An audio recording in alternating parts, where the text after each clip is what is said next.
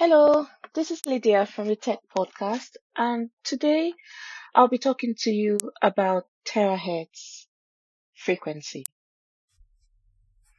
We'll be talking about what terahertz frequency is, why it is important, and also discussing some of the challenges which have been identified with implementing a system based on terahertz frequencies in a communications network.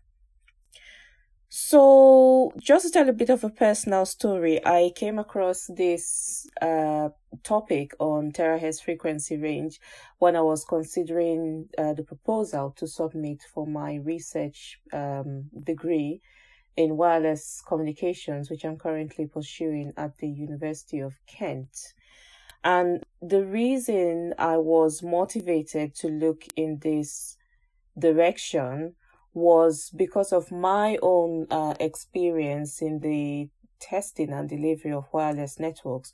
So one of the first issues I noticed and really struggled with is as an engineer is the availability of bandwidth to deliver the level of service and the capacity required um, in today's network as a starting point, and then thinking on um, into what future networks should look like. I just didn't see a way in which the current systems um, that are implemented today based on um, 2G, 3G, 4G, and even 5G, I didn't see how that would meet uh, the requirements of next generation networks without doing something about the available bandwidth. So I started searching for what was um, going on in research to address this problem, not only research, but research and industry. And then I came across uh, the terahertz uh, frequency range. So in my last podcast, I talked about channels in um, wireless communication and, and particularly within the context of telecommunications as being a medium or a physical channel resource, which is between two endpoints, typically the base station and your mobile phone as an example. And what we've got in the channel is an assigned portion of spectrum, which is different for every operator in which services are provided over the air interface to end users. So we have channels defined by characteristics, which includes um, the wavelengths. And the wavelength of every channel is determined by the operating frequency, simply a function of the speed of light divided by the operating frequency. So in general, the higher the wave, the higher the frequency, the lower the wavelength, and the smaller the frequency, the higher the wavelength. And what this means is we've got different characteristics of different frequency bands grouped by their wavelengths, which in turn means they are or, or they can be used to provide different services as dictated by the regulatory authority. So typically in not just the UK but around the world, um, because uh, standards are harmonized globally into which frequency can be used to deploy which service and this is uh, fed into standards, which goes into the manufacturing of devices and equipment which supports this network. So it can be, um, so it has to be harmonized so the whole ecosystem works together seamlessly. So generally in the industry, as specified by 3GPP, the frequencies used for um, deploying mobile broadband services in the UK, for example, is frequency ranging anywhere from 400 megahertz up to 4.2 gigahertz. And with the history and evolution of um, mobile communications network, we've seen um, from the very early 90s, you know, 1G up to 2G, 3G, 4G, and now the advancement of 5G services. What this means is over time, the amount of bandwidth and the capacity of networks have grown. Okay. So typically um, we have different bandwidth configuration to support services. So an, or, an operator at this point, and depending on the amount of uh, spectrum they hold, can configure their services either using 5 megahertz configuration, 10, 15, 20 megahertz as specified by 3GPP, or if they're going into the higher bandwidth um, configuration, they would use uh, somewhere around 40, 60, or even up to 100 megahertz. And this is, you know, starting to go towards delivery of um, services for 5G. So the issue with bandwidth is that there isn't a lot of it around. And to be able to meet the requirements for next generation network, you have to have more bandwidth. And this is a well established fact in information theory that the amount of information you can send through a communication channel has a maximum transmission rate which cannot be exceeded. So your capacity, for example, if you had a channel bandwidth configured on a network of around 100 megahertz, cannot exceed at best conditions somewhere around the mark of 2.5 gigabits per second. But where do we need networks to be um, to be classified as next generation networks? In order to understand next generation networks and what the issue is regarding bandwidth, I think it's important to reflect on how we ourselves use technology on a day to day basis. I mean, looking on my own experience uh, growing up um, with technology, essentially, making myself feel very old suddenly. But my first phone was a 3G Samsung phone. And the only thing I could do on my phone basically was to make calls and for everything else, whether it be social interaction, my health data, um, entertainment, um, banking, for example, I went to the bank or watched a movie using my VHS uh, player, etc. But looking at myself today, and I'm sure you would agree with me, a lot of these functions have now become things I do with my mobile phone. Okay. So now for my social interaction, I do a lot on Facebook. I'm communicating this podcast over the internet uh, using my phone, um, for example, to upload it, this onto Spotify. Um, I'm also watching videos, although not a lot these days. I leave that job to the kids now, but we generate a lot of traffic from our house from Netflix. And in fact, looking at the Ericsson Mobility Report, it's estimated that each smartphone is generating a traffic of around 10 gigabits per second. So from one end user.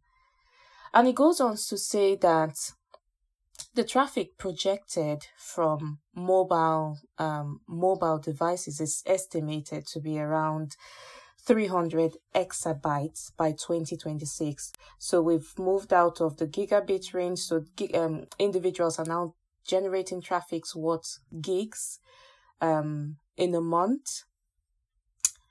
Networks uh, capacity and network demand requirement is growing. So we've gone from um, tens of gigs to hundreds of gigs to terabytes.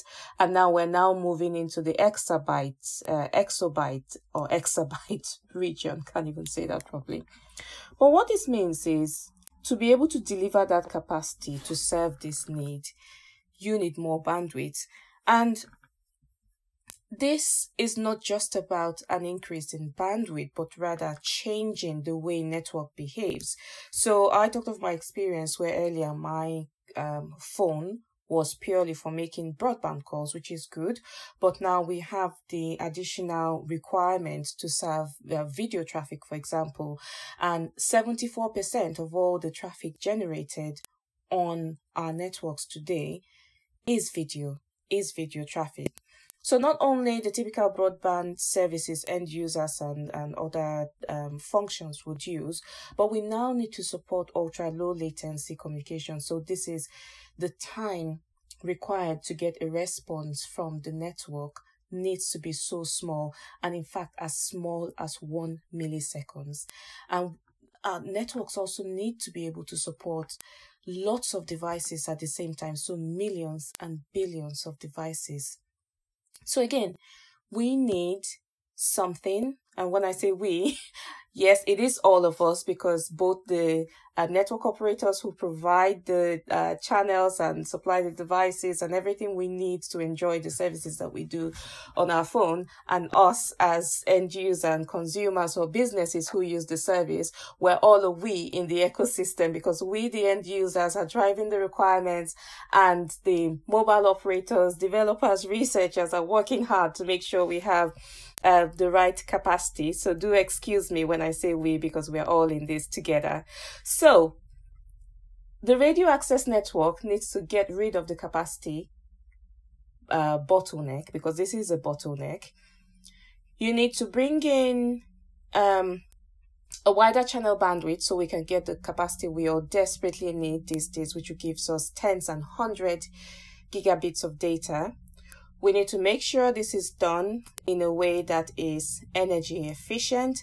And we want to make sure that the communication and the, the, the, the, the block of channel we are sending our data with is contiguous enough because there's a lot of headache around trying to patch spectrum together, which is what um, is termed in the uh, radio access world as carrier aggregation. So if I was an operator and I've got five megahertz or 20 megahertz, um, of spectrum blocks um, in different regions, I could put them together and say instead of you having 5 megahertz of only one kind of spectrum, you now have 15, which means you have more capacity to use um, for your service.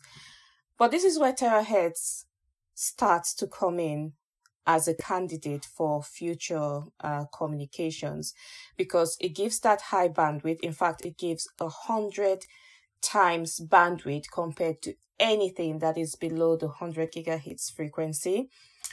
At the moment, it's not regulated, so it is really a free for all. So if you can make it work, it can work for you. But then we'll talk about the challenges in making this work. And it is highly frequency selective, which means, you know, you shouldn't have the same problems with interference. And also this should be a much better system to implement.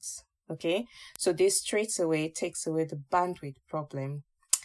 But here comes the but. There are a number of challenges to sort out with this. So, because the terahertz frequency are operating in a completely different range, it comes with a set of challenges we need to resolve before this is um, before this becomes a reality in modern day telecommunication, um, telecommunications systems. So some of those challenges include channel modeling. The models for lower frequencies just cannot be applied for this because as the wavelengths for terahertz frequencies are shorter, the um, the current uh, channel modeling just doesn't work because you need to account for a lot more things and a lot more um, impacts that uh, terahertz channel includes, um, sorry, encounters, and that includes high molecular absorption and high reflection loss.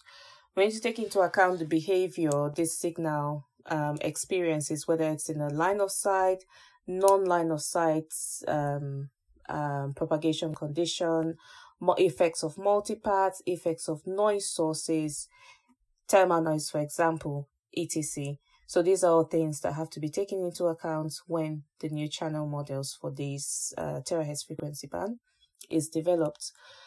We also have issues with modulation and coding again we need to think about not just going from um, the lowest uh, modulation scheme, say uh, uh, QPSK, for example, straight up to 256 QAM, because, you know, if this is um, available and the conditions are right, then this can be adaptive.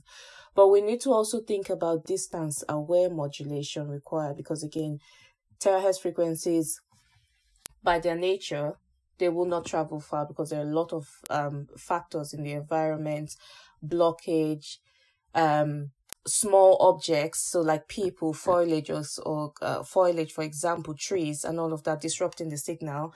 So we have to think about distance aware modulation, so to know what kind of modulation to use, where, how to identify errors, and how to generate the best low complexity coding to help this work. Um, Another area that is both exciting and challenging for terahertz frequency is uh, an area of um, massive MIMO. So previously I stated that the wavelength for terahertz is very small, which makes it a perfect candidate to be able to enable MIMO communications, so multiple antenna communications, both from the end user and the base and the base station side.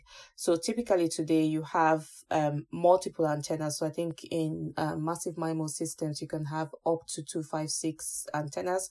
Personally, I've only worked with the 6040, 64R1, but I think experimentally there are massive um, massive MIMO uh, antennas which support up to 256 uh, antennas in production already.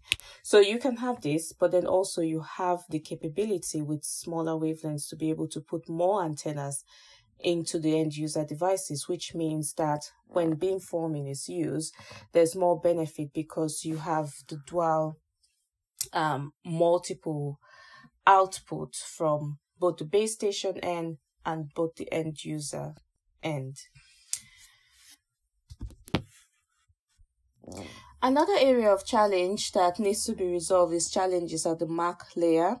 So with terahertz frequency, because there is reduced resource uh, contention due to the wider channels, there is, you know, there's an opportunity to improve on the network uh, with that regard because the channel is essentially wider.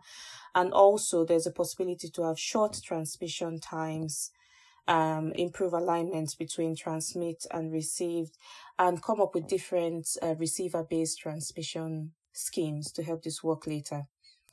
Now, another fundamental problem with um, terahertz, or rather an opportunity, is that this can come in as an additional capacity layer.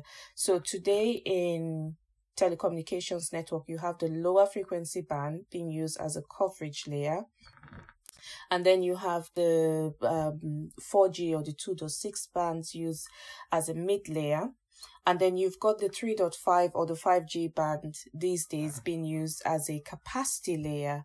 So what could happen with terahertz frequency when you have this wide bandwidth, you can use this ultra high frequency as an additional capacity layer. So if you have services, for example, that are struggling or, you know, cannot get or maybe you've got the high capacity users, for example, you could push this onto this super, super high capacity layer to get the traffic they need and then they fall back um, onto the coverage or, or another capacity layer. But to make this work, there has to be efficient handover between the cells because the uh, terahertz network is going to be an ultra small cell, maybe at its best only hundreds of meters um, in radius, um, maybe in, in, in non-line of sight uh, propagation condition, and maybe longer for line of sight because then you can have point-to-point communication and your signal will travel faster without encon- encountering as many as many obstacles um, in the transmission part, but of course, there has to be good efficiency in the network layer while this um, uh, your user or users are being handed over. For the transport layer, there's a need to ad- adapt and modify uh, TCP congestion. So TCP is the transmit control protocol, which controls um, uh, the transport of your IP bits on your network. And the reason this is important is that you want to prevent loss of data. So you need to make sure your data remains remains complete. And also take into account cross-layer optimization framework to make sure um, there are no effects due to transient effects as the signal propagates. Another challenge to be resolved uh, towards seeing the real- realization of terahertz networks is, of course, one of my favorite subjects, test beds. Um, we've all seen how much 5G has advanced in a short span of time because all of the different uh, collaborative uh, research effort, but also because of the test beds that have supported establishing what are the theoretical uh, possibilities with this, testing out the bandwidths, well, not just bandwidth, testing out the possibilities of 5G. The same needs to happen with um, with terahertz band, because this is an important concept of next generation networks leading up to 6G. So we need test beds where we can understand how this radio um, frequency behaves in relation to other aspects um, of the network and also how the different elements I've talked about before around channel modeling, modulation, massive MIMO challenges at the MAC layer, network layer, transport layer, all of that needs to be modeled on a test bed from where um, knowledge and experience will be gained on how to take this forward. In an attempt to wrap this session up, I'm going to try to explain why terahertz and why not any other frequencies below 100 gigahertz, for example. So one good reason is spectrum that is above 100 gigahertz is currently unlicensed. And if you follow the research and development in the spectrum, you would see there's already quite a good pace gathered around um, millimeter wave and using frequencies around 28, 60, maybe 70 gigahertz uh, spectrum in trials, and even some commercial deployments already in existence. Those frequencies are also used uh, currently for point-to-point networks.